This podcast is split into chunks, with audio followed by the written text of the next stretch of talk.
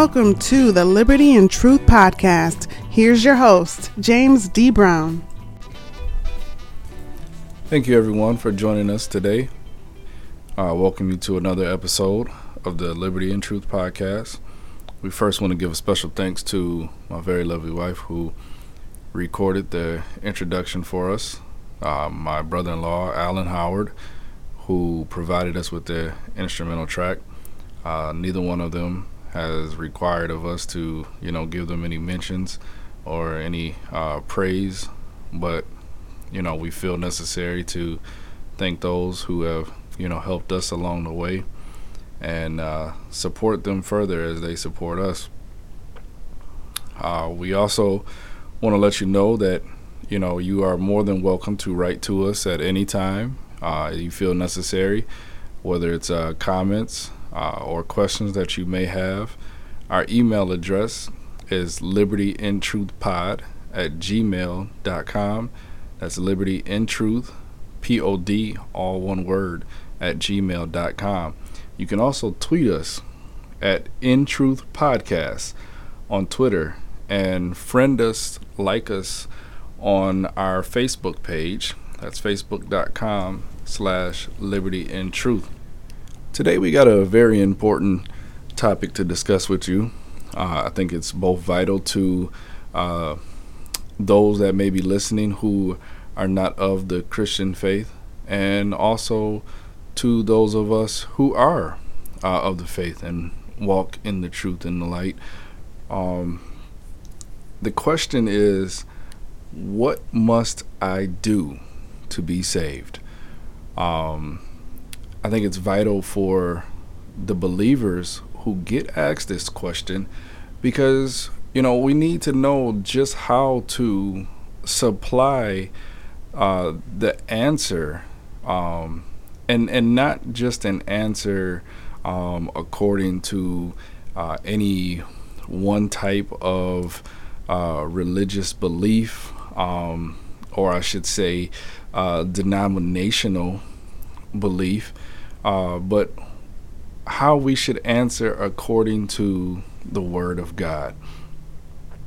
So, without any further, we'll dig uh, deeper into this. Uh, we're going to start with a very familiar passage of Scripture, uh, that being in the 16th chapter of Acts, where Paul and Silas find themselves being wrongfully imprisoned. And uh, through uh, praying and uh, singing praises unto God, a miraculous event occurred uh, in which an earthquake shook the foundations of the prisons to where the doors of the prisons were open and uh, the bands and the chains that had bind the prisoners were loosened. Um, and through this event, event the uh, jailer, uh, who, uh, because of his failure to hold fast the prisoners, thought to kill himself. And in this moment, Paul and Silas had the opportunity to witness unto him, and in turn, he, being pricked in his heart, asked the question, What must I do to be saved? Their response to him was uh, quite simple, straightforward, and to the point. They told him that if he believed on the Lord Jesus Christ, that him and his household would be saved. Now, this question is probably uh, one of the most important questions that one could ever ask. Yet, when this question does arise, most assuredly, it will lead to more questions. And especially depending upon who you ask, the conclusion will be varied and widespread. At first glance, this response given by Paul and Silas is very much of contrast to the proclamation of Peter on the day of Pentecost. But with further investigation, we will prove that these brothers, through the working of the Holy Spirit, are saying the same thing. Let us first look to whom our faith is predicated upon. Jesus taught his disciples in the Gospel of St. Mark that he that believes and is baptized shall be saved. He that does not believe shall be damned. Now, in Matthew's account, Jesus told his disciples to go and teach all nations, preach, baptizing them, teaching them to observe all things whatsoever I have commanded you. Now, if one is observing that which he has been commanded, then it is so that he believes. And if he believes, then he shall be saved. Uh, one thing that I feel is important to stress is that Jesus is not only teaching belief, but also that there is something that we all must do in accordance to our belief, and that is what we call faith. There are some who teach salvation or how to obtain it only according to Romans chapter 10 and verse 9 that if thou shalt confess with thy mouth the Lord Jesus and shall believe in thine heart that God shall raise him from the dead, thou shalt be saved. Here's the reason why this belief or the idea that one can simply recite the sinner's prayer cannot stand alone. And I understand that in principle, the basis of faith is present when one confesses that in fact they are a sinner and that in fact Jesus is the only way into the kingdom of heaven. Now, although this belief is very vital, there's a still there's still a showing of one's faith that needs to be met. And this can be accomplished by the believer being baptized. Uh, but I do not want to uh, make it to seem that baptism alone is what saves a person. Uh, we see this uh, in First Peter chapter three, verses twenty and twenty-one, which sometime were disobedient when once the long suffering of God waited in the days of Noah, while the ark was a preparing, wherein few, that is, eight souls were saved by water. The like figure whereunto even baptism doth also now save us, not the putting away of the filth of the flesh, but the answer of a good conscience towards God by the resurrection of Jesus Christ. This example that Apostle Peter uses here of Noah being saved by water is not as straightforward as it may seem.